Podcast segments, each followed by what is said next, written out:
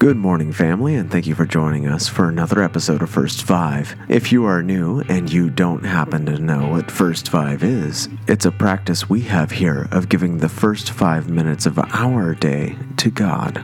If you haven't done so already, please be sure to follow us on Spotify and on Apple Podcast. Also, please be sure to share this podcast with anyone you think it might encourage and inspire. Without further ado, let's jump into it.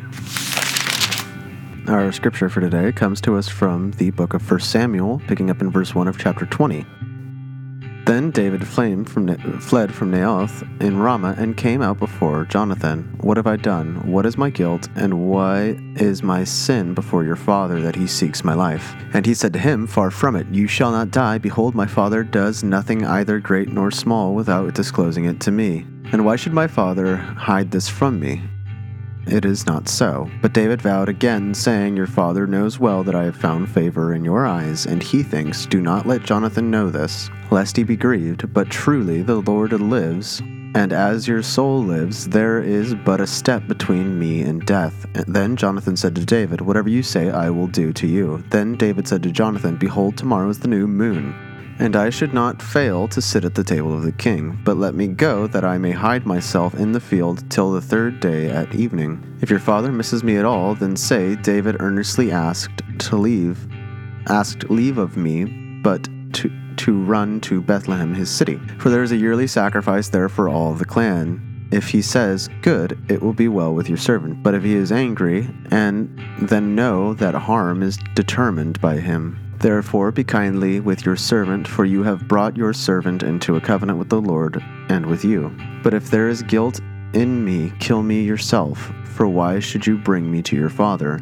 And Jonathan said, Far be it from you. If I knew that it was determined by my father that harm should come to you, would I not tell you? Then David said to Jonathan, Who will tell me if your father answers you roughly? And Jonathan said to David, Come, let us go out into the field. So they both went out into the field. And Jonathan said to David, The Lord, the God of Israel, be witness, when I have sounded out my father, about this time tomorrow, or the third day, behold, if it is well disposed towards David, shall I not then send and disclose it to you? But should it please my father to do you harm, the Lord to do so to Jonathan, and more also, if do not if I do not disclose it to you and send you away, that you may go in safety. May the Lord be with you as he has been with my father. If I am still alive, show me the steadfast love of the Lord, that I may not die.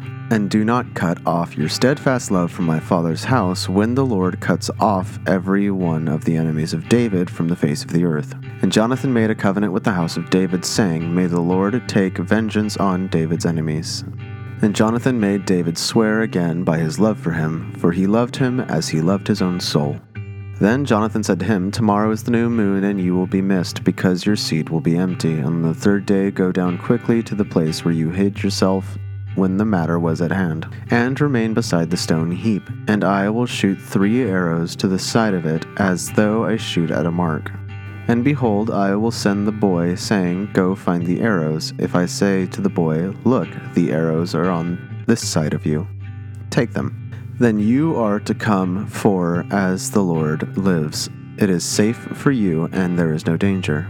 But if I say to the youth, Look, the arrows are beyond you, then go, for the Lord has sent you away. And as for the matter of which you and I have spoken, behold, the Lord is between you and me forever.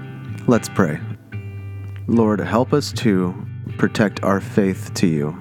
Lord, help us to trust your plan for our lives. In Jesus' name, amen. This has been your host, Pastor Brody Hart. Thank you so much for joining me once again for another episode of First Five. I can't wait to meet with you again tomorrow morning when I see you at the sunrise. God bless you.